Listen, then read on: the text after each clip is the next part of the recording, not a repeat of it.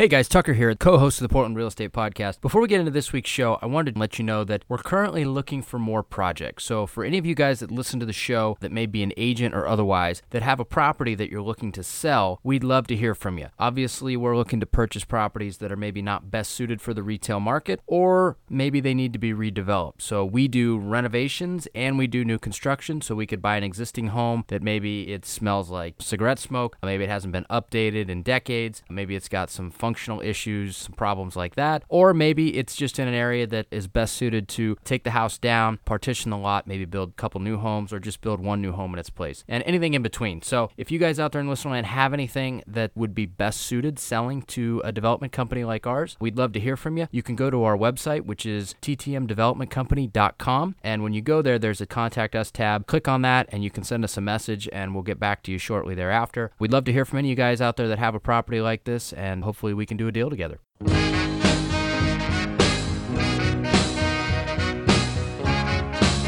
This is the Portland Real Estate Podcast, your number one place for anything you need to know about the Portland real estate market, along with in depth interviews from our local real estate industry experts.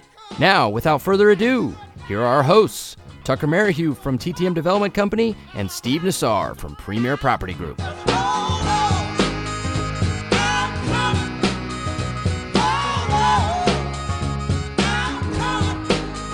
What's up, everybody out there and listening? And this is episode number 96 of the Portland Real Estate Podcast. We are back again this week without a guest, but with an amazing topic, one that's hot, hot, hot. It's been going around all the forums. It's been causing sleepless nights for many realtors. Maybe, maybe not. I don't know. But uh, before we get into all that, I want to welcome my co-host of the show. What's up, Steve-O? Hey, good to be on the show, Tucker. I feel like we're starting to get a drum roll every one of these shows. Number 96. 96. We're We getting got- close. Joe said he wanted to be number 100. I know, Uh, I know. So we'll have to work on maybe a, a party episode or something as we break the uh, 100 threshold. But yes, we are we are getting close. We and we need to start brainstorming those ideas. My I'm proposing we all be in the same room somewhere and we all have a beer in our hands and it's uh, a, a sunny afternoon. Maybe, uh, Um, and- maybe and- we'll- we'll- we could call more- it the a, the A crop 100. I'm kidding. I'm kidding. I'm kidding. It's bad case. I, I don't ever go there. So yeah. Me neither. Me neither. Yeah. We got a big topic we're going to talk about, which is this iBuyer phenomenon, which we'll get into. But before we dive into the world of that, I'm going to throw it over to you. What's been going on with your world? Yeah, so in my personal business, I haven't really talked about this, I don't think yet. And it's not for any particular reason other than I think we've just had a lot of other stuff to talk about. But it's a huge thing going on in my personal business, and it's been going on for some time now, a few months. I am working closely with Riverside Homes. They're a large, relatively large builder that really focuses on the west side of Portland. They're based, believe it or not, out of Seattle. They have a different umbrella name up there, and they're in a few other markets. They're, I want to say they're in Salt Lake City for sure, and maybe more. I'm by no means their only realtor. In fact, I'm partnered up with Steve and Jamie Alves. It was a kind of a stroke of fortune, um, and it's been a really good partnership with the Alves as well as Riverside. Here's kind of the long version of the story. About five years ago, a lady called me and she I think she found me on Zillow and she was asking about a property and she she told me she said I own a house in Hillsboro that just got annexed into the urban growth boundary. I've got 2 acres here. It's developable. I'm not ready to sell. My my husband's mom lives with us and we don't want to move her. She's about 93 years old, so we're kind of waiting for her to pass on and then we're going to do something. We're ready to move. We want to move up to Washington. So, I actually went out, met with her, and I I pulled in at this time 5 years ago. I was fairly new to new construction. I didn't really know much of anything about it and I was excited to learn. I pulled in Steve Alves who had did have a lot of experience back in the day working with many builders and on developments and land projects. And um, I brought him in. I said, let's just co-list this and split it down the middle 50-50 and maybe we'll even get some list backs, et cetera, et cetera. So we met. It went well. We parted ways with her. She goes, "Okay, you're you're my people, but you know, like I said, it's going to be a, you know, it might be a year or two before I call you up and and we're ready to do this because we don't want to move my mother-in-law." So sure enough, two years later, by this time it's now, you know, 2015, 16, I think, she reaches out and she goes, okay, we're ready to do this. We're ready to sell. I kind of say that because this is long in the making. It wasn't a quick process, but it has ultimately bloomed into a very, very cool thing. So then we went, we listed the property, and along the way, made inroads with Riverside Homes who came and looked at it and they said, This isn't our wheelhouse, this is what we do. And by the way, we are thinking the neighbor's house, which was a newer home. We, we were thinking it can it should be bulldozed and we can actually instead of putting 13 14 houses here we can put about 29 30 houses and so we represented riverside we got them to agree to give us the list backs and ultimately closed on both properties then another, and here's the thing: if if anything, if our listeners learn from anything here, and Tucker, you know this, especially in this world, I think I, I don't know if you've done the many like developments per se where, where there's multiple houses, but these things do not move quickly. It was another two years of Riverside, you know, doing their due diligence, getting their entitlements, annexing into the city. While it was in the urban growth boundary, it wasn't annexed into Hillsboro getting permits, finally closing, then developing it, putting in the streets and the utilities. And then finally, just this year in February, the model home went up and uh, we had our grand opening in March. And since then, once a week I go there, and I it's usually Sundays. And I I and sometimes one of our other team members will show up too, and we'll sit in the model home and and it's been really really interesting. It's been fun. And um, right now we've got about six of them in escrow since february um, that was when the model home went up.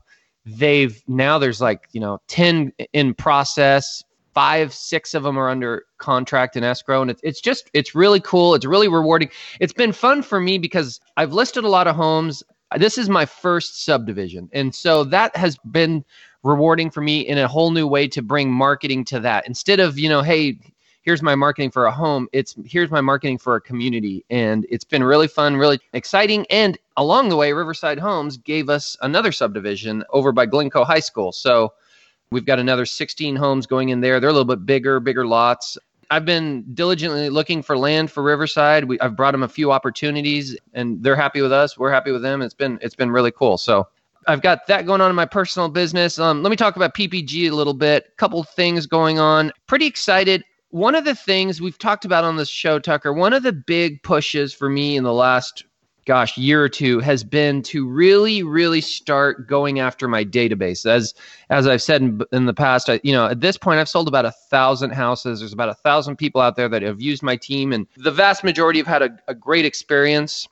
And so you know it's on me to keep in touch with them make sure they come back to me when they want to do something else and hopefully also send some other people my way. So one of the things I've deployed in the past three months that I've been very, very happy with and has been working very well for me in this process was a new e newsletter. I found a company out of the East Coast that one of our agents actually introduced me to.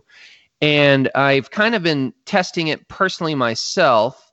And what they do is they they come up with the entire format. It's uh it's it's a newsletter has really, really powerful backend analytics that lets you upload your entire database. In my case, I've got about 3,000 people. Obviously, it's not just past clients, but it's prospective clients, it's clients along the way that didn't buy or ones that we're working with today that are, we're hoping to get purchased.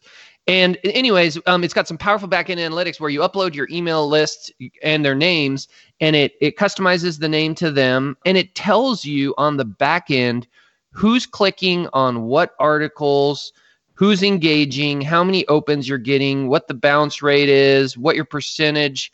Obviously tells you your opt-outs, which it's I've been incredibly impressed.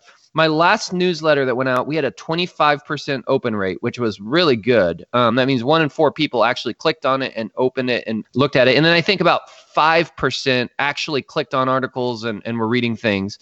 This company that we're partnering with and I'm hoping to do something exclusive with PPG in the Northwest.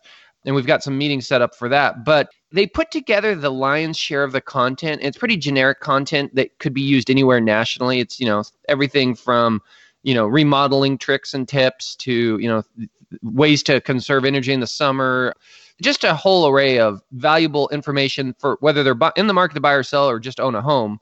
But then what's cool is we on our end are able to make it about Portland. We can add in about two or three key articles. One of the ones I've been adding in is the market action report. We had an article about that. On another issue, we tie it to RPR and we show what's happening in all the suburban areas. So Tualatin, Tigard, click here to see, you know, the latest data for each of these and it's tied to RPR. We then put in some some fun stuff. This next newsletter I've got going out has you know Portland's area's best golf courses. The last one I had had wineries to go to over Memorial Day weekend.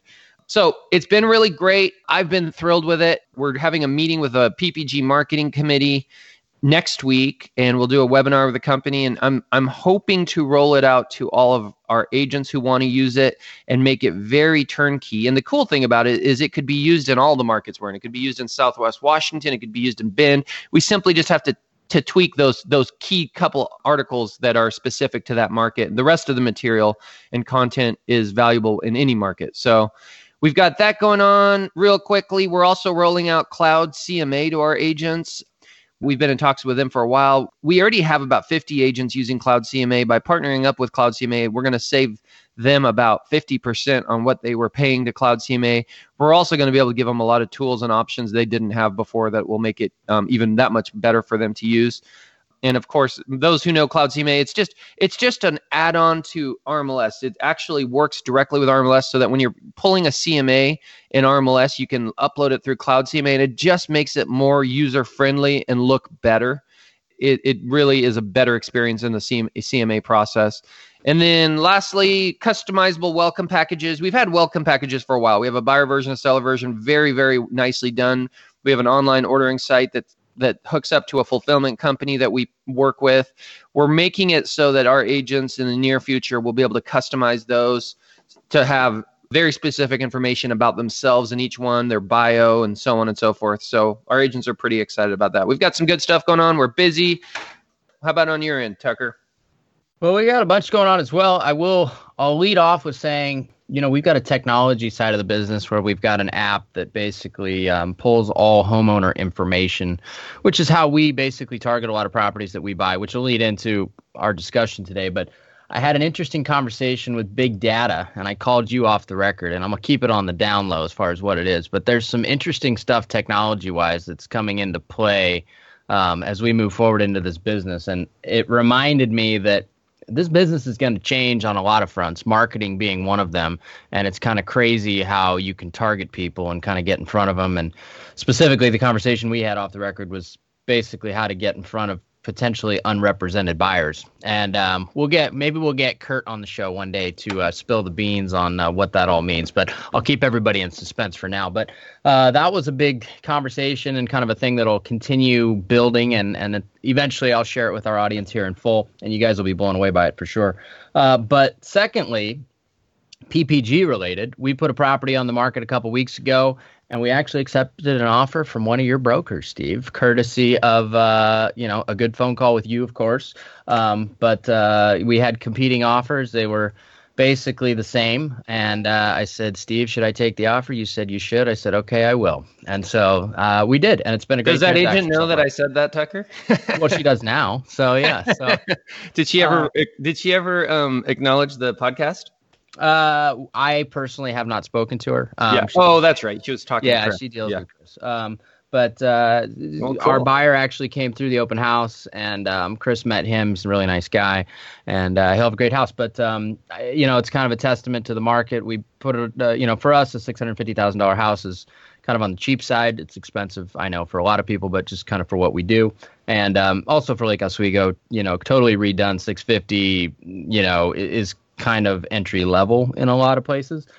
So it sold. Uh, we had multiple offers in uh, one day, and um, we ended up selling it. And we've got a great buyer, and so far we've had a great transaction. So awesome, awesome. I'll, I'll I'll let her know I'm expecting my referral fee.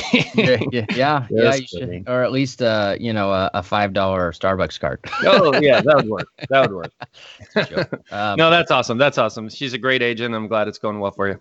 Um, and uh, we've uh, we've got another project that uh, we're going to be putting on the market here next week. That's right by um, Lewis and Clark Law School.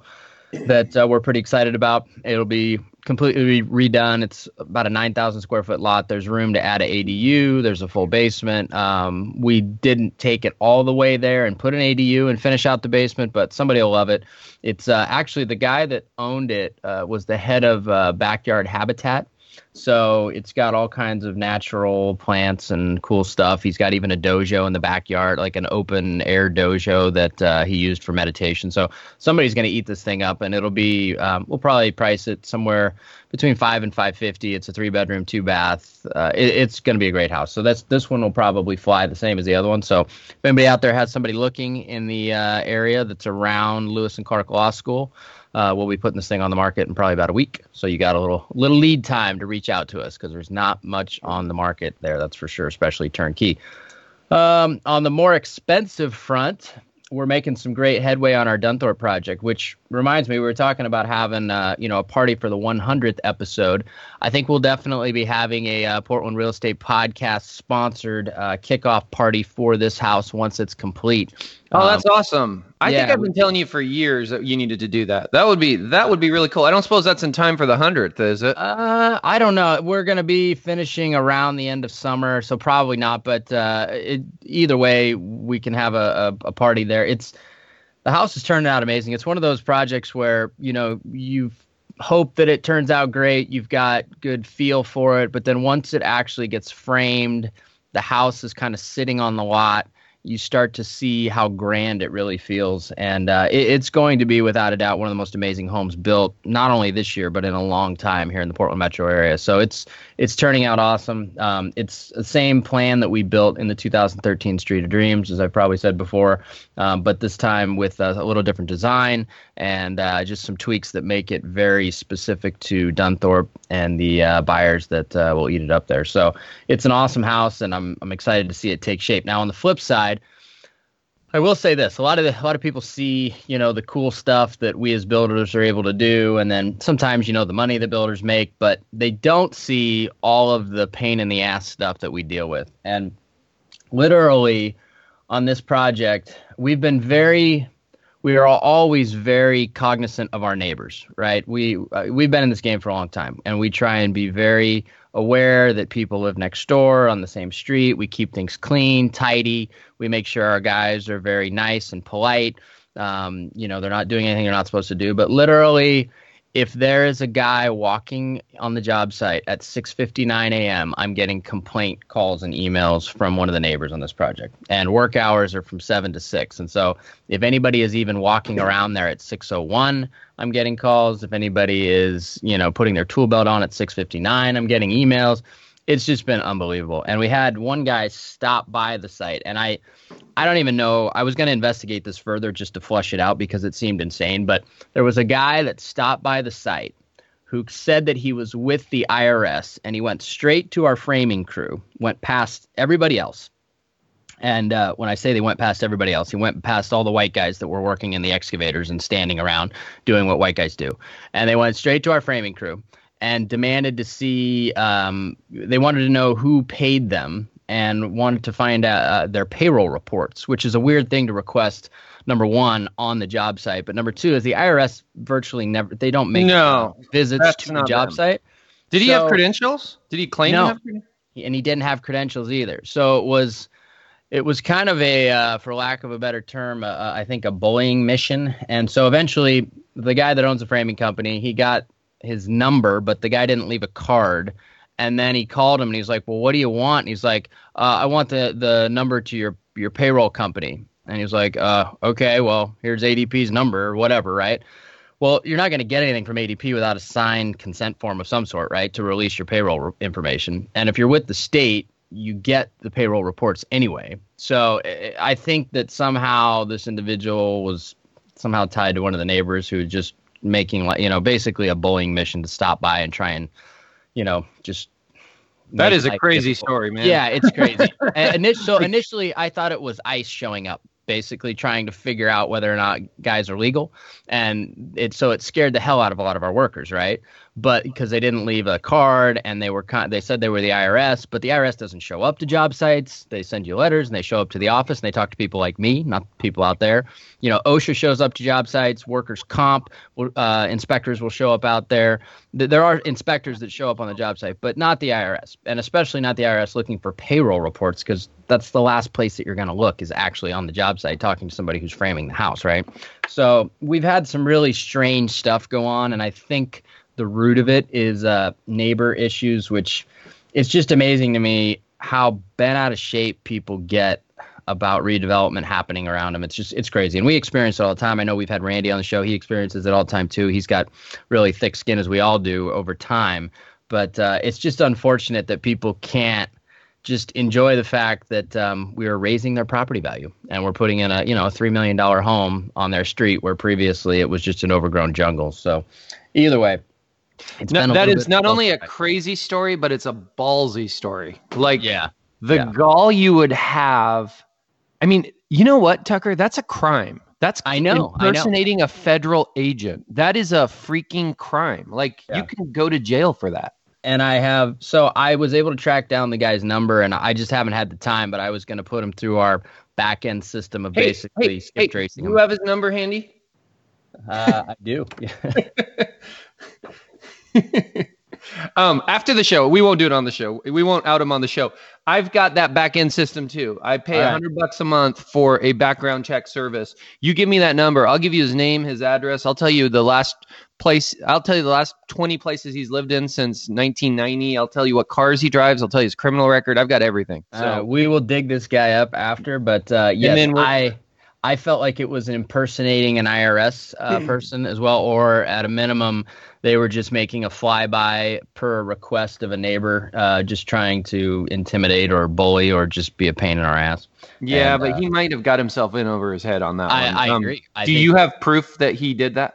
Yes. Oh yeah, we've got proof that he did it. Um, yeah. Because he otherwise he wouldn't have uh, we wouldn't have got his phone number, but he didn't hand out his card, and as everybody knows if the IRS shows up at your office or anybody shows up anywhere, the first thing they lead with is that business card that says, "Hi, I'm so and so with what agency? Here's my card.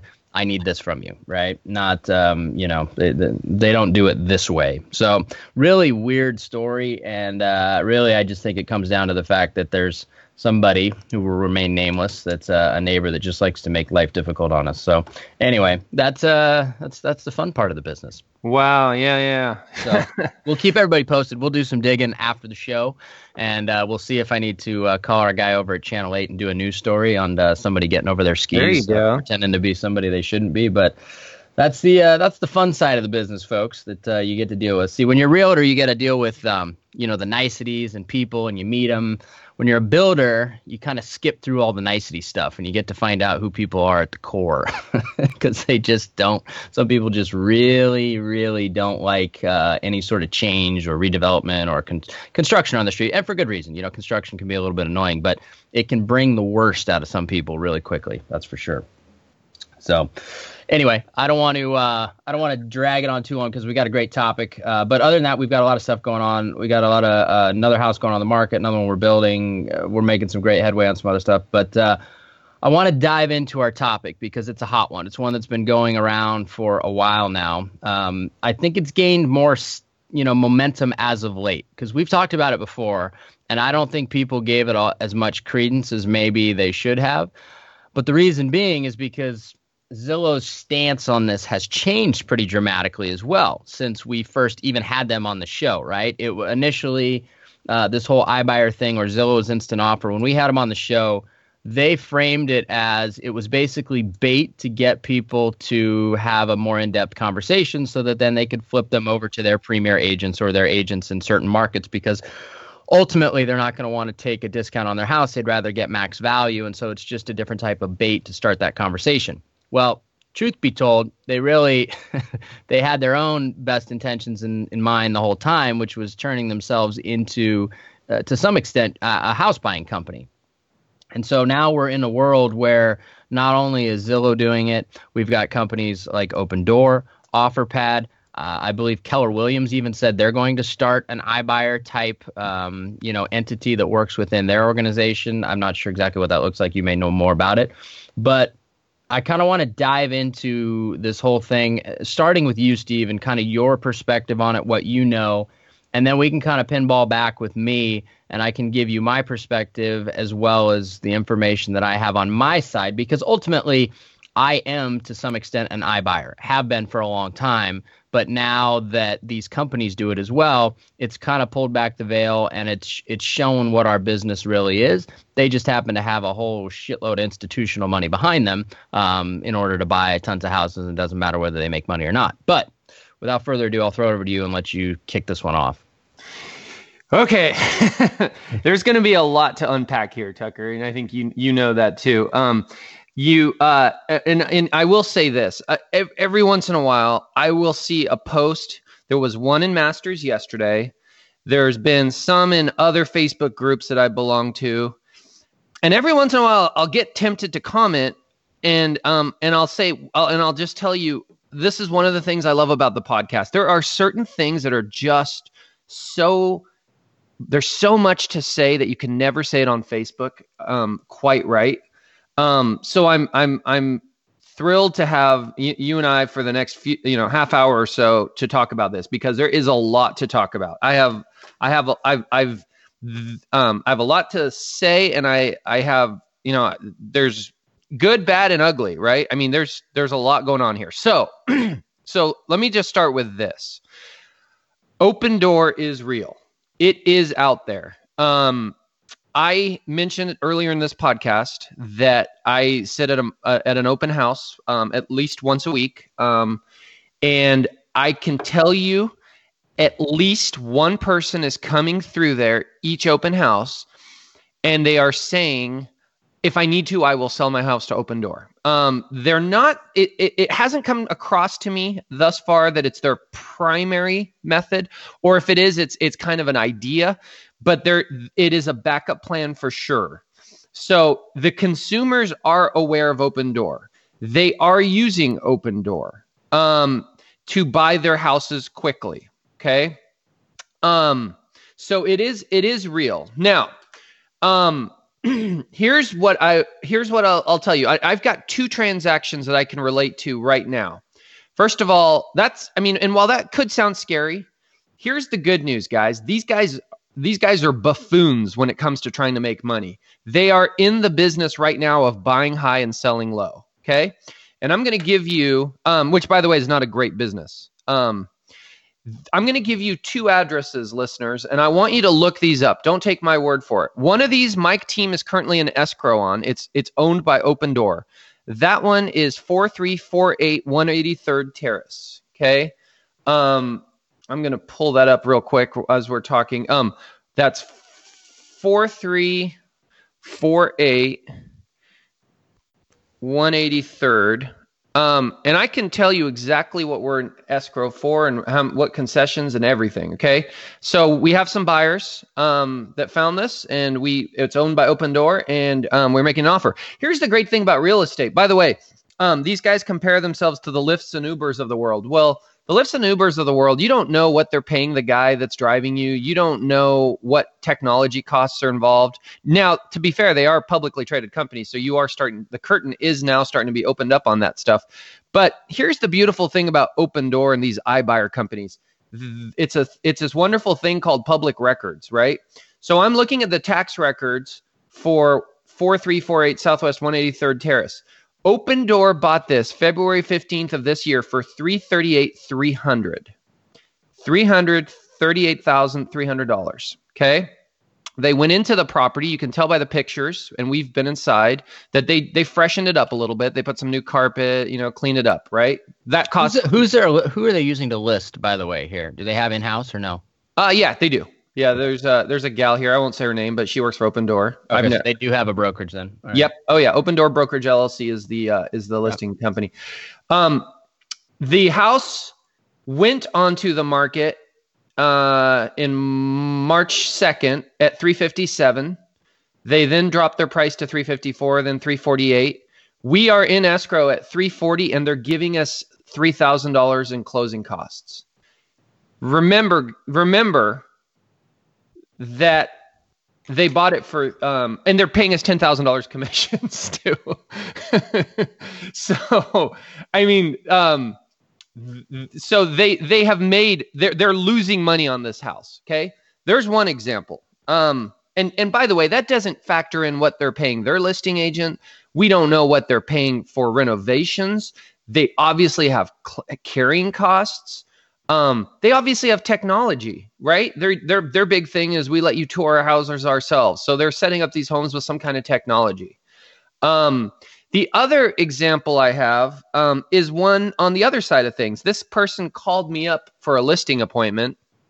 Um, he found me online. It was about a year ago. I went there. Maybe it was maybe it was more recent than that. Maybe it was seven eight months ago, and I was horrified. It's pretty rare where I go to a listing appointment and I'm really, really not excited at all about the house. And and more more than anything, probably not even calling the person back and, and pursuing it. And that is exactly what happened with this listing. It was in Tigard right on Gaarde so Road. here's where well I'll let you keep going with that. But here's where I'll interject. The next time you walk into a house like that, you go, hmm, this place sucks ass. I know who I should call. I'll call Tucker and I'll double end it and I'll deliver him this crappy house that he can turn into a. Oh, you don't you didn't want this one, Tucker. It's on I know, Gaarde I, Road. I'm just, I'm just. Oh yeah, yeah, no, I would have done that if if I thought it was a good flip opportunity. I I would go to the pros who know what they're doing. No, these guys are buffoons. These guys these guys are just buying houses, um, and and that's kind of where I'm going with this. They their their scorecard is not profit, it's transactions Mhm. Just like i mean and and and and and, and this is not this is not a new concept. These technology companies quote unquote technology companies right? And zillow's definitely going to falls in that category Opendoor you know somewhat in that category uber lyft are in that category. These technology companies they go years and years without ever making a profit. I mean who for years now, Tucker, you and I and and the mass public has said, "Oh yeah, Uber's successful because all my friends have the app and all my friends use it and we love it." Right? Have you seen how much money they're losing? Billions and billions of their dollars, and their stock is tanking. By the way, yeah. By the way, their IPOs did not do very well. Nor did. Lyft. Yeah. Nor did Lyft.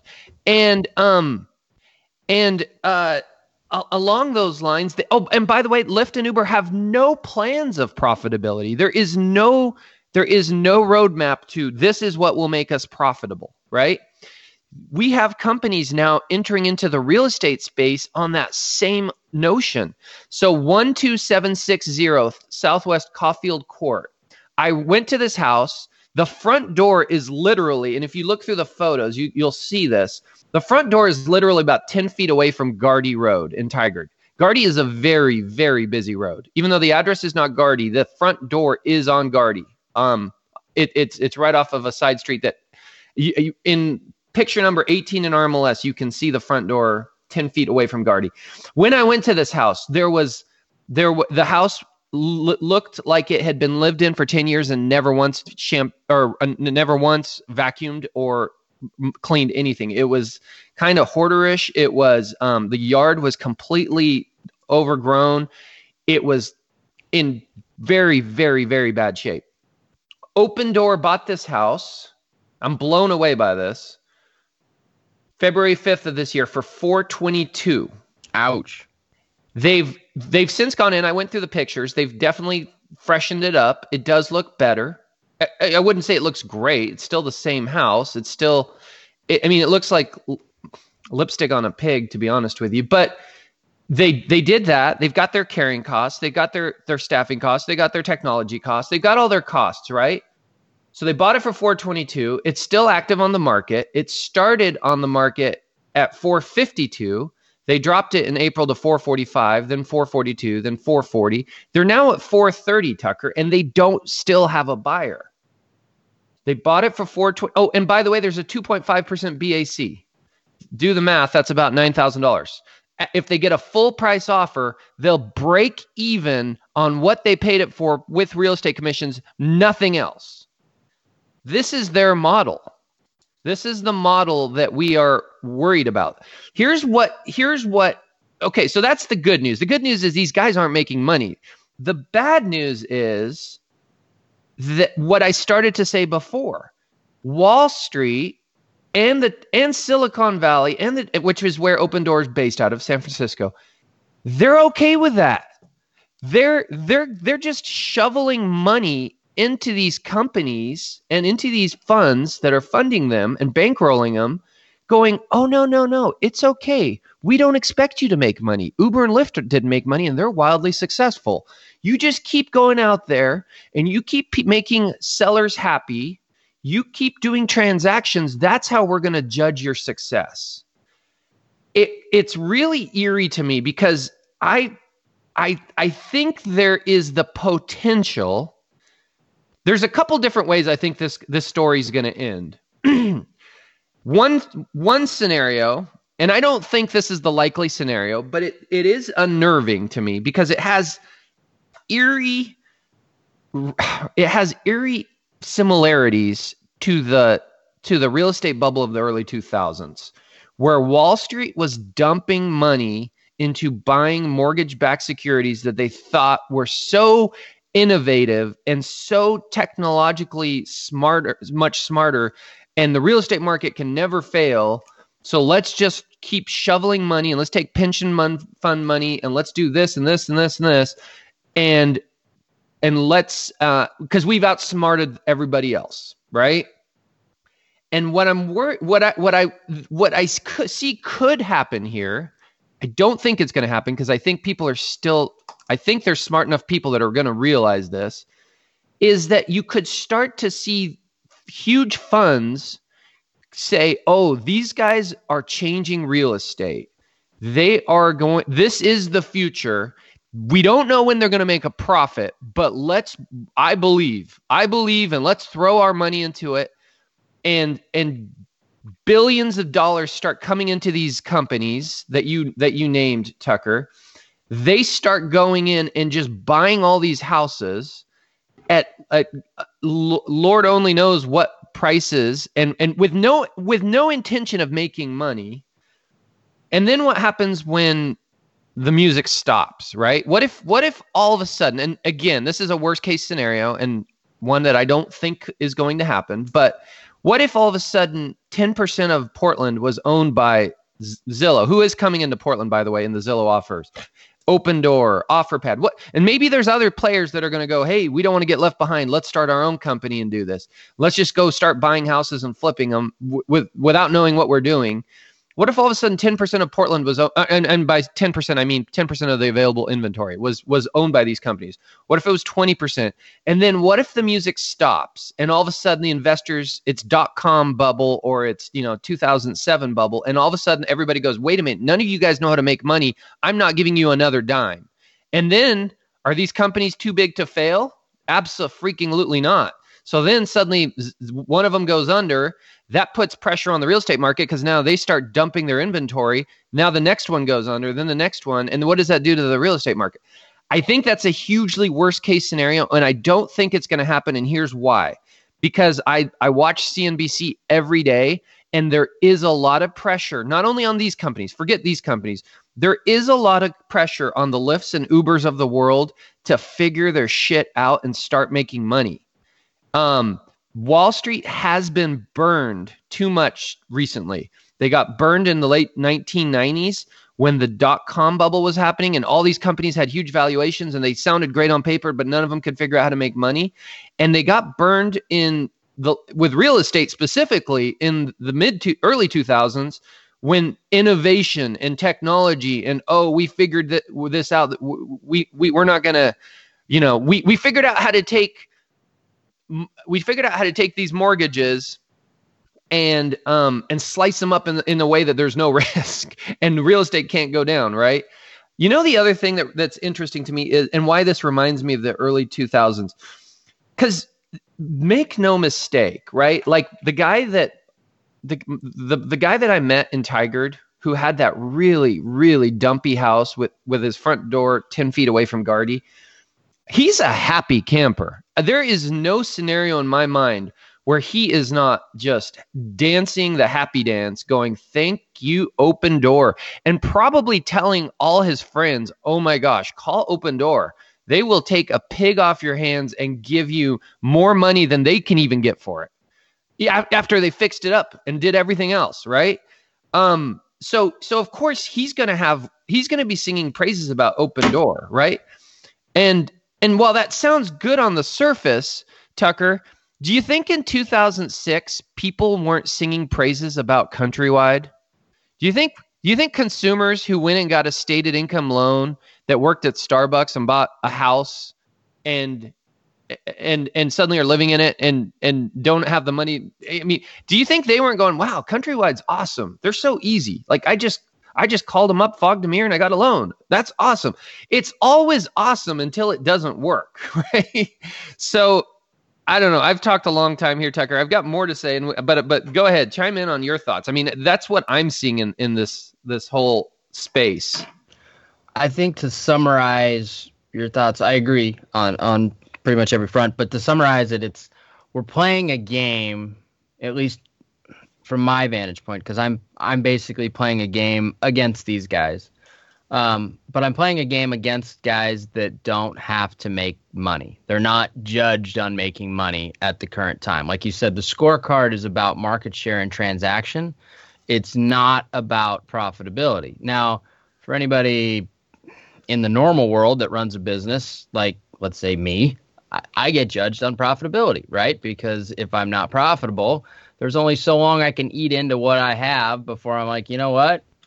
This just isn't working and uh, I'm not going to go on a five year run, uh, you know, when uh, of losing money when I can just pull the plug and say screw it, right? Or a 10 year run or whatever it is. And so, you know, there were some numbers here, and I think this is important to just kind of let people conceptualize what you're talking about. But um, so for Zillow, they had, let's see, their numbers were, uh, let's see, they lost $109,000 per property on average in Q1 that they sold. 414 homes they sold.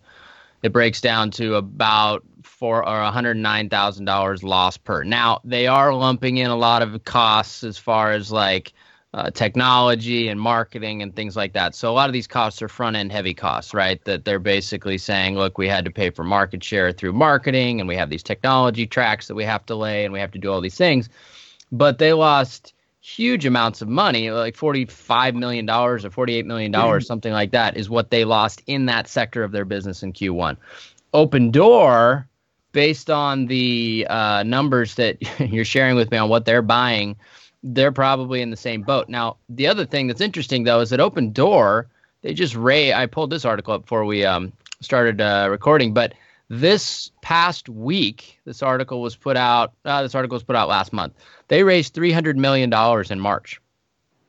So, th- th- and that's more money that they raised, and they have a three point eight billion dollar valuation. So we have companies that are buying properties that you just went through, like the one that's got the, the front door that's 10 feet from the busy road, right? So, mm-hmm. like a guy like me goes and looks at that house, and I say, okay.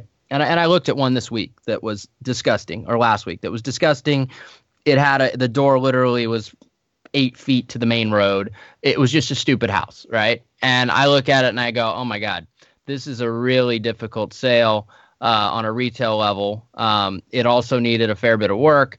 It's almost the, the, the risk meter when you're in my business. You have to look at okay, well, what's the the marketability of the home? How much work does it need? If the marketability is in the shit tank and the amount of work that it needs is sizable, it's just it's no good most of the time, right? I mean, you can take that project on, you can do it, but in terms of assigning risk to it, it's a very high risk project for very little reward on on the other end potentially. And so it sounds like for them that risk meter is almost non-existent, right? They're buying based on transactions and market share, and that supersedes anything. And so you're right. They're they're and there's also projections that they've made that they're saying that they they think it's going to be, you know, for Zillow anyway, they're going to make 20 billion dollars in this sector of their business within 5 years. Well, here's my problem with it, right? 5 years from now, I think our real estate market is going to be dramatically different than it is today. I, at some point over the next 5 years, the music will stop, right? There, it's there already flat year over year. We, yeah. we, we aren't talking market action today. We'll do that, you know, in our next episode. But it's flat year over year in Portland, and it's down in in San Francisco. So I mean, yeah. there is a very strong likelihood that as they are looking to become wildly profitable from losing a ton of money during that same time period they're going to have some strong headwinds in terms of market forces and just general market conditions and so as you and I both know, you know, when things get rocky in the real estate world, eh, things get messy quick, right? And these these projections change. I mean, you know, these publicly traded companies or these large companies that have raised tons of money, projections change very dramatically from one year to the other, right? And so I think right now it's enough, it's good enough to say, well, we anticipate being hugely profitable within 5 years, right? That's enough for the street. Like the street says, "Okay, except for Jim Cramer. I'll give him credit. He says that Zillow should have never got into the house. I agree. I've heard him say that, and he thank yeah. you, thank you, Jim Cramer, for being the voice of reason that that doesn't think this is like the best thing since sliced bread. And it's so easy to go into any market and have a bunch of employees going, "Yep, let's buy this one. Yep, let's buy this one," with no skin in the game. Yeah, and it's hard. Here's the thing: the best comparison that I'll make for people, so that they kind of understand what it, what this business is in a nutshell, is you know, when you have a car and you can sell, and let's say you own that car, you know, free and clear, maybe you have a little loan on it, doesn't matter, right? You could sell it on Craigslist, you can sell it on Auto Trader, you can sell it on those places, right? And you can potentially get more money for it. But it's a little bit of a pain in the ass. There's just things that go along with it. Or you could march down to the dealership that you're going to buy your next car at, and you can say, I've got this one. Here you go. What'll you give me for it? Right. And you know, the dealership basically says, yeah, we'll give you this. And people say, sure, whatever, apply it towards my next purchase or not. What these companies are trying to do is basically act as a dealership in terms of taking a car back. The problem is, is that there's a lot more complexities with real estate than there are cars. And so, you know, they're trying to treat it as a pawn shop business, which it can be. And we have been doing it for years. I mean, I, that's what we do. We are basically it, it cheapens what we do, but we're essentially a pawn shop, right? We are a simple way to dispose of a large asset. But when you do it at scale and you do it with other people's money at scale, there leaves a lot of room to screw this thing up. There's a lot of room for error. And the other thing, too, is that the best people in my space of, of buying houses and repositioning them and reselling them, it takes years of touring houses, seeing repairs, understanding marketability to really be good at this job. Absolutely. And for Absolutely. these guys to come out of the box and go from zero to 100 miles an hour with a ton of money, who do you think they're hiring to make these decisions, right? They're not hiring somebody like me that's a pro that's been in this business for a long time. Because number one, we have our own businesses, but number two is that they're not going to be able to afford those types of people uh, because, and they just don't fit into their culture and what it is they're trying to do. So they're hiring people that are amateurs that are in the trenches actually making the decisions running these things now you have your big you know uh, visionary types at the top that you know have these big visions but when it comes to everyday decision making and risk grading and things like that they're reliant on algorithms and valuation methods and things that really you you can't do that you know with with a car you have kelley blue book right and you have a grading mechanism and a bottom line value that you can assign it with houses, it's very, very different because houses have a shelf life. Things get worn out. Certain things do, certain things don't. The marketability, the street, the traffic, the neighbors, eh, there's all kinds of things. And so at the end of the day, they're trying to simplify an industry, which to some extent is going to happen. And it has happened. I mean, this, this is what we've done for years and will continue to do. But they are, as you said, they're doing it in a very reckless way. They're doing it in a way that doesn't make money. I realize they're trying to buy market share, and that's what's most important to them at this point. But I don't think that they will ever make money. I just don't think so. And I don't know at what point that will become a reality for the investors and Wall Street to accept. That I don't know. And so I, I, I throw it back to you and say, do you think that, that that day is sooner, or do you think that day comes when the market slows and the first one implodes? Um, great question, Tucker. Um, I think it's sooner than later, and and it's for a, a few reasons. Um, there, I'm I'm telling you, there is pressure on companies to make money. Um, and it's not just these guys. These guys probably, I'm not. Well, Zillow's on. Zillow's feeling pressure. Zillow's feeling tremendous pressure. Like, dude, you're not a startup. You went public in 2011. You've had eight years figure out your business model. This is you know what pisses me off too, Tucker? You remember in the in the olden days where if you started a franchise, like if you started a business, let's just say you're in Portland, Oregon, and you start a restaurant, right? And you go, um, and and you you you start you you you you you pour your blood, sweat, and tears into it, and you work there day in and day out, and you you work on your menu, and you work on your your your atmosphere, and you work on everything, and finally one day you take off, and and everybody's coming to you, and and everything's going well, and you're making money. That would be the day you would go. You know what?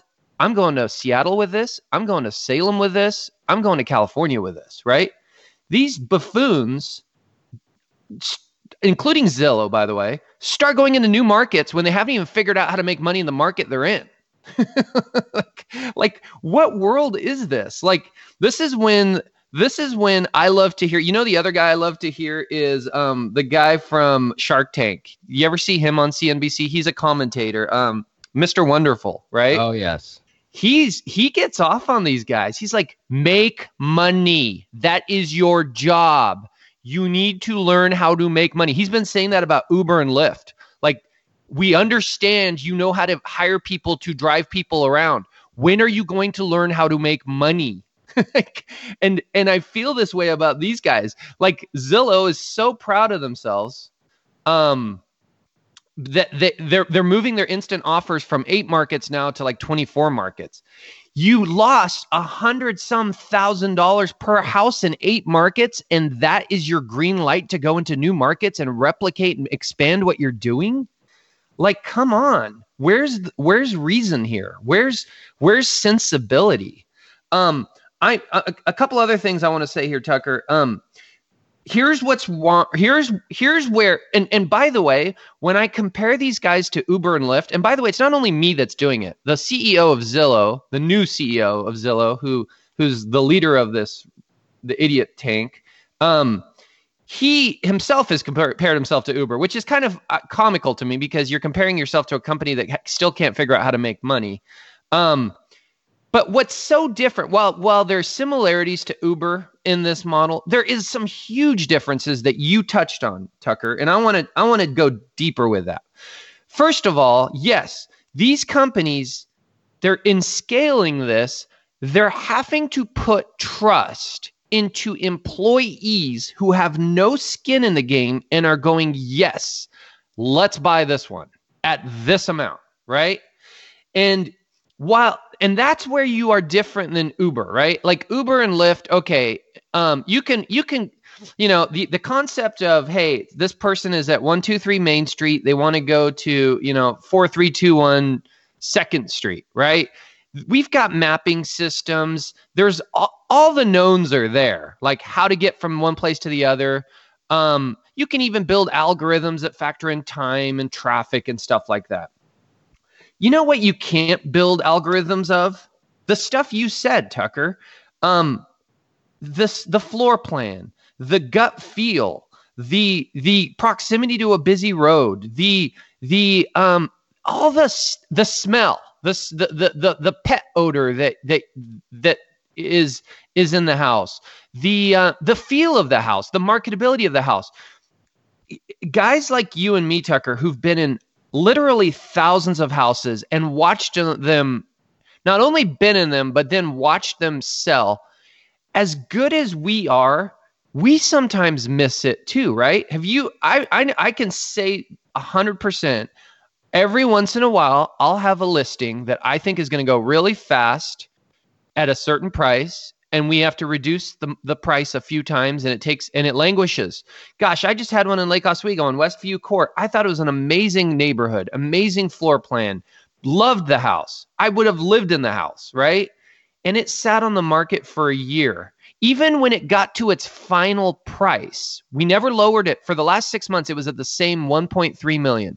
We never lowered it and we finally ended up getting an offer at that amount and closing right I but and, and you know the, arguably the, the only feedback I ever got consistently was you know I wish the backyard was a little bit bigger. But sometimes houses just sit. They just need to sit. Like and then other times you'll have a house where you think you think it's an average house, whatever, and then it catches fire and you get four offers and goes way over asking price. Where I'm going with this is, first of all, it's hard to it's hard to scale that. It's hard to have a bunch of buyers all over in different markets with no skin in the game, making those decisions and and um replacing what is now status quo. And you know what's status quo and you know what works? Let the seller ride that wave. Let them be the the the receiver of the benefit if you're wrong and it is worth way more. Let them be the the loser if it's worth way less and they need to reduce. Trying to in, interject an intermediary with those unknowns out there is not going to work. It is not going to work. It might work for a portion of the market. There it might work for, you know, the 5 10% of the market where where and and, and but where maybe maybe they need the money immediately. But you know what? If you give me a listing and I've got a seller that says, I got to get out of here immediately. And by the way, that's pretty rare. I mean, when was the last time? I, I it's pretty rare that I, I I meet sellers who went to bed on Tuesday, didn't need to sell their house, woke up Wednesday, and they do. I mean, that's that's usually not the the the flight path a a, a, a homeowner goes through. It's usually uh, miles and miles of approach you know there's the thought in, in your the back of their mind okay let's do something different and then it starts to build steam and it, it's weeks and weeks and months and months and that's not just true of home buying that's true of moving right people that are renters don't generally wake up on tuesday and then say i need to be somewhere else on saturday um, usually they're giving notice at one place they're looking around and and and, and there's usually 30 days and, and that's renters so imagine in the homeownership world. I I'm just not buying and believing that the real estate market needs instant transactions. I know the world has changed and I know that instant is everywhere and I know that it's wanted in many places. I'm questioning that it's wanted and needed and will long term stand in real estate. I'll tell you this. So, just to break it down for our listeners, there's there's two things in play here, right? Number one is the sustainability of the business practice itself based on the way that they're operating, right? That's that's question number 1. How long can we burn money before we're held accountable? That's an unknown. We don't know. And market forces may cause that money burn to, uh, you know, they may be throwing more briefcase money on that bonfire, depending on which way the market goes, uh, how much, you know, they're trying to spend in order to get market share and get people aware of their programs in these new markets. Um, what kind of overhead costs they have, what kind of bad decisions they make on the buy versus the sell, like some of the Redfin stuff you point out. That's one side of the business, right? And that is all unknown. Question mark who knows? They may they're they're chalking it up as they're doing transactions. They're um, you know they're creating data. There there's value creation here. So even though they're losing money, they see it as a value creation. So right now it's okay. We don't know where that's going to land. The other side of the business, though, that you talk about is that there is a percentage of people that will utilize this type of service. Now, is it everybody? No, but we've you know we've been servicing this crowd to some extent for, you know, 10, 12 years. And it's a small percentage of the market. We talk to a ton of people every week that are interested in what it is that we as an iBuyer could pay. But the vast majority of people are not interested in what that number is. And so then they will go the traditional channels in order to, as you say, be the beneficiary of the market forces. Now, there are some people that inevitably put value in ease of transaction. They put more value in the ease of transaction than they do in riding that market wave and dealing with everything that comes with it. Because regardless of what anybody says, it's still a process, it's still a journey. And so to simplify that journey, some people put value in that. And so for us, and ultimately for these iBuyers, it's about finding those people. Now, the iBuyers model is a little more flawed because they're just trying to make this more about everybody and buying on thinner margins, which ultimately puts them at more risk, which means they're going to have a higher likelihood of not making money. which is why it's inherently could be a very flawed business model. But there are people out there that will use this model, period. Now, there's one person that we're talking to right now. We, I'm not going to say the prices or where it is, but their alternative is list the house. It's pretty much retail ready. They're going to be moving to Arizona and they just want simplicity. And at the end of the day, they like me and they've got a fair bit of equity and they're okay with trading some equity for ease of transaction. Period. That, that's, that's, a key point, Tucker. That's yeah. a key point, and, and I appreciate that you're touching on it. Absolutely. The, the, the difference is you, there. You know, there is they are leaving money on the table.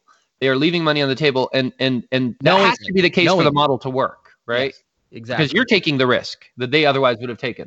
Yep. Right, and they are okay leaving that money on the table for the ease of the transaction that's created. The challenge then with these guys as they're coming in is at what point do they have to back down those numbers so that their risk numbers are in line with market, which are mine, right? As opposed to just buying up transactions. At what point do they need to do that? And that is, I, I don't know. Um, but there is a, a, segment of the market that will want this type of service and does want this type of service. But we're not going to be competing for the whole market. And to expect that they could do that and make money in the future, that's going to be a that's going to be uphill sledding. That's going to be real tough. And I think that's the basis of what these companies are based on because there's not a big enough segment of the market to service this large of a business and this many large businesses uh, with that type of seller, right? Somebody that's okay just trading ease of transaction for some equity in a large enough am- amount in order to sustain these large companies coming in and buying huge amounts of homes. There's only, you know, maybe two, three percent of the market that really fits that bill, right? And you can't build multi gazillion dollar companies off of that small of a market share. You just can't do it. And so eventually these companies are going to have to fall in line with what market is for what you're going to pay to then actually generate enough of a profit to make the business a business, which is what we pay. And I just I don't think that's ever going to happen. And so I don't know what the ultimate end is going to be for these guys. But I will say that right now they're burning money. And on the flip side, there are sellers that will use a service like this. Um, so for people to say, you know, because I read some some threads on Masters where people are like, well, we just have to be more professional. We have to be a full service this and that. And it's like you can do all those things, but at the end of the day, there will still be a segment of the market that doesn't care. None of that matters, and, and that's just the reality. But that's not who you're servicing anyway. What would that's you say not, that percentage is? I mean, I, I want to be. let me let me ask the question because if if a if a house is worth three hundred thousand, let's say a house is worth, retail ready and it's worth three hundred thousand, right?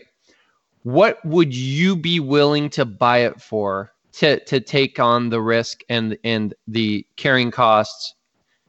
What would you what discount off of that? Is it 10% tucker? Because i think we, these guys are trying to make it work off 6% or 5% which is yeah, basically so we commission. say we're generally 80% of we just say zillow but zillow let's say is market value right? We're about 80% of market value taking into account repairs that are needed right? So essentially at the end of the day because repairs could be in a big X factor, right? Repairs could be another 12%. They could be 0%. It doesn't matter, right? So at the end of the day, if if repairs are 0% and we're paying closing costs, holding costs and selling costs, that puts us somewhere between 10 and 12% profit margin, right? Mm-hmm. If we're buying at 80% of Zillow, which is a reasonable way to have a sustaining business. That's a reasonable and that's a sustainable business. These yeah. guys are trying to do it off five six percent, Tucker. Right. They're Which basically trying to take yeah. the real estate commissions and make it work off of that and they're going they are falling flat on their faces. There is just not that much meat on the bone. Like there are too many misses and it only takes a couple misses to take to wipe out all the profits from the the, the, the couple that go good right, right. or the, or the masses that go good. Um there there are too many they're trying to take and simplify a complex business. There you know it's not you you you kind of touched on the car business. Like you could totally do this with the car business. It's been done and it can be done. You look up you know a night you know a 2015 bmw you know 3 series in, in this color with this many miles you're going to get within a few percentage points. Yes yeah one might be dinged up a little bit you know one one might have a couple things going on it over another but your margin of error is so small Houses aren't like that. No two homes are the same. To, to put it in your words, no, there's no two. Every home is a unique snowflake.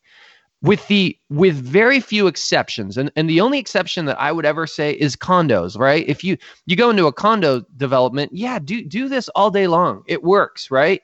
Because they're all going to be you know they have the same floor plans you know they might have a little bit different view. One might be on a little bit higher floor but they're all pretty the, the same. You start going into the detached home world which is the vast majority of real estate they are all different. They're all on different lots. They all have different backyards. They all have different floor plans and to try to come up with a model where your margin of error and your profit and everything else falls within the 5 6% is never going to happen. It's a tough business. It's a tough way to make money. And so that's why at the end of the day they're going to have to be generating other things of value that are exceptionally valuable in order for that type of business to sustain long term and and especially as we head into the next five years, because inevitably the market will continue to slow, the music will continue to potentially stop at times, and that's going to be some strong headwinds. And so, if you're operating off super thin margins in an even slower market with a lot of exposure inventory wise that you bought in one market, you're trying to sell in another,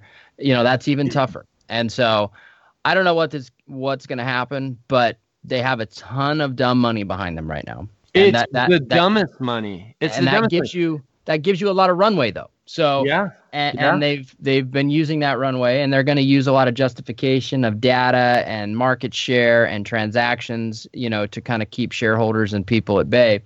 But eventually, they're going to have to make money, and if they're operating off of that type of margin, I just don't see this being a profitable business at any point for them. Uh, at some point, they're going to have to fall back in line, and they're going to have to be offering you know the types of margins that we have to sustain in order to be a profitable business. And so it'll be interesting to see how it all shakes out. But I'll, I'll leave it with the last thing is that there is a segment of the market that will take advantage of this stuff regardless of what people want to believe but it is not an overly big segment of the market. It's probably 5% or less. And that's just the reality of you know what it is. Yeah. And um and you know the other difference Tucker is I mean, we haven't even touched on contractors and service providers, right? I mean, you know, when you when you undertake this here in Portland, Oregon, where you you you live and sleep and are and you've got you've got relationships with roofers and painters and carpet people um imagine scaling that into all these different markets where every one of those p- parties is trying to rip you off and they're like oh zillow's got dumb money or Opendoor's got dumb money and uh, i'm gonna cook I mean, and the, management of that is just there's so many moving parts, and they're trying they're trying to. And what's so what's so ironic to me, you know, I've got a complicated relationship with Zillow because you know I've I've used them for years. And and here's I'll, I'll I'll sum it down to this. I trusted the the former regime. I stood and talked with Spencer Rascoff and I listened to him from stages where he said, We believe in the realtor model. Selling homes is too infrequent, too expensive, and too complicated for there ever to not be realtors, right? Well, guess what? He's no longer around. And here's what else is weird to me, Tucker. He he's he's not even behind the scenes at Zillow. Like, don't don't tell me that that he agrees with what they're doing. If he agreed with what they're doing, I mean, it's one thing to say, hey, Rich Barton is the original owner and founder, and we're going into some headwinds, we're going into some exciting challenges. So we're going to put Rich at the helm, but Spencer's going to be right behind him, and he's he's going to be, you know, rallying the troops and doing everything. That isn't what happened. We know. I I'm Facebook friends with Spencer Rascoff. He's like teaching courses at Harvard, and he's running around like uh, Los Angeles, you know, talking to tech people. He, even did a he did a little post about what I've done since Zillow. There's clearly there was clearly a division. There was clearly a line in the sand where it was realized that they they were going into they they had different beliefs. Spencer believed in realtors and the realtor model, and he was right, by the way. And this new person is trying to Expedia the real estate business, and he's going to f- flat out fail. Um, and uh, so along those lines, um, gosh, I had some, I had said something something important to say. You can tell I'm a little passionate about this. I've been I've been dealing with this a little bit, and and um, but um, along those lines, um, back to your point. I agree, Tucker. There will always be people. Oh, there will always be people that that, that want to sell quickly, but they're going to realize less money. They, and they know that. That is the trade off. These companies are somehow trying to simplify our business and make it make it commoditize something that can't be commoditized. It's too complex. It's too infrequent. Every house is so unique. Every market is so unique. You know, as they start to do this, they're going to realize, oh, you know what? LA's a little bit different than Portland, and Portland's a little different than than Orlando. And and whereas a guy like Tucker, like you, you know your market. You know your market forwards, insides, outside, backwards. You you know your people. You know your contractors. You know what can sell.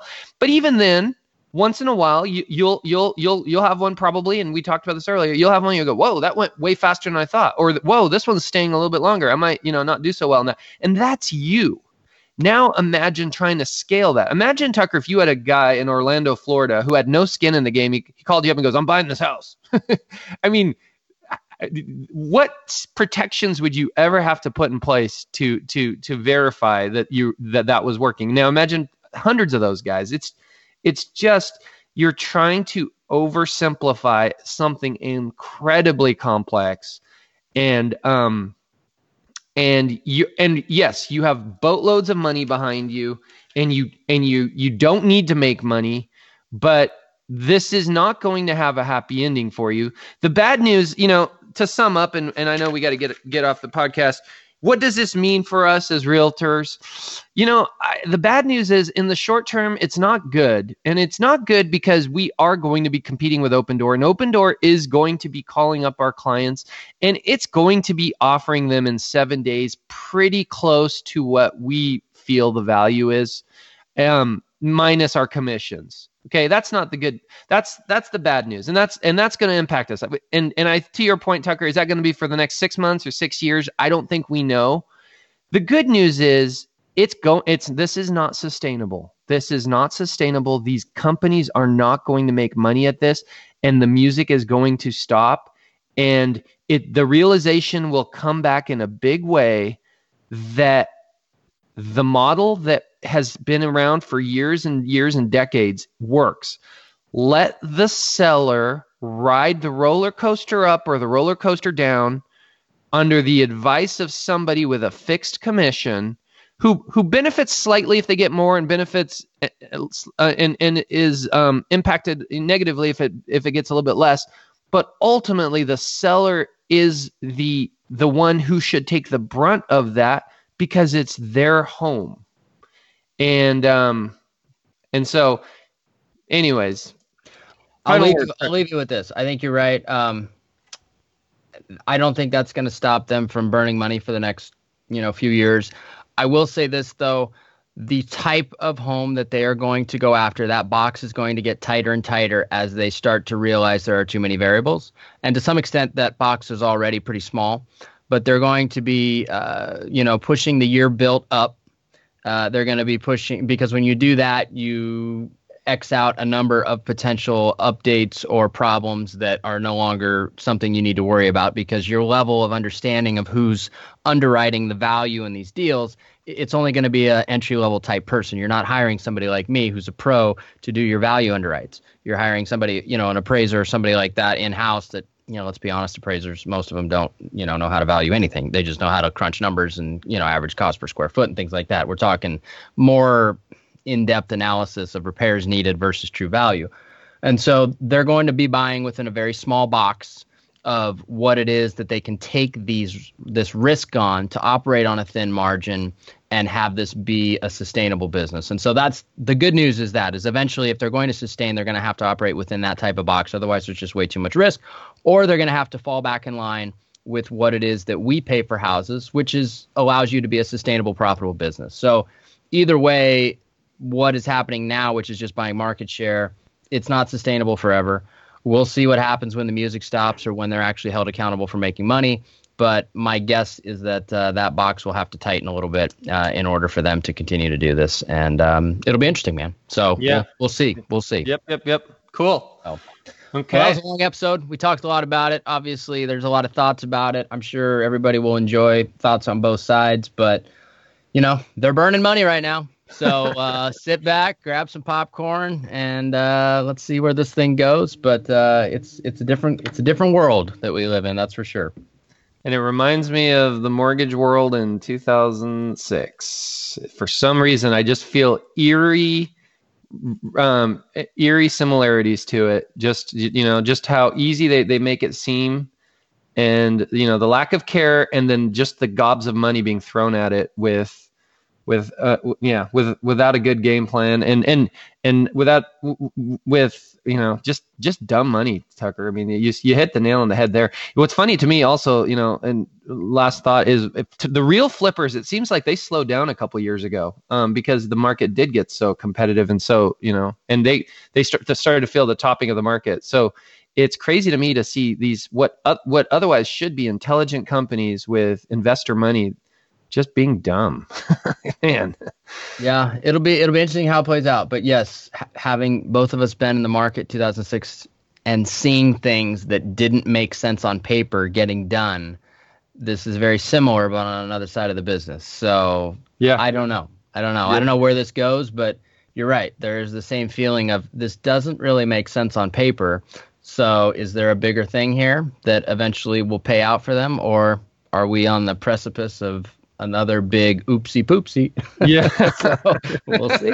We'll see. So uh, only time will tell. But uh, anyway, that wraps up episode 96. Thanks for hanging with us, everybody. We'll see you guys again here shortly on a uh, market recap episode.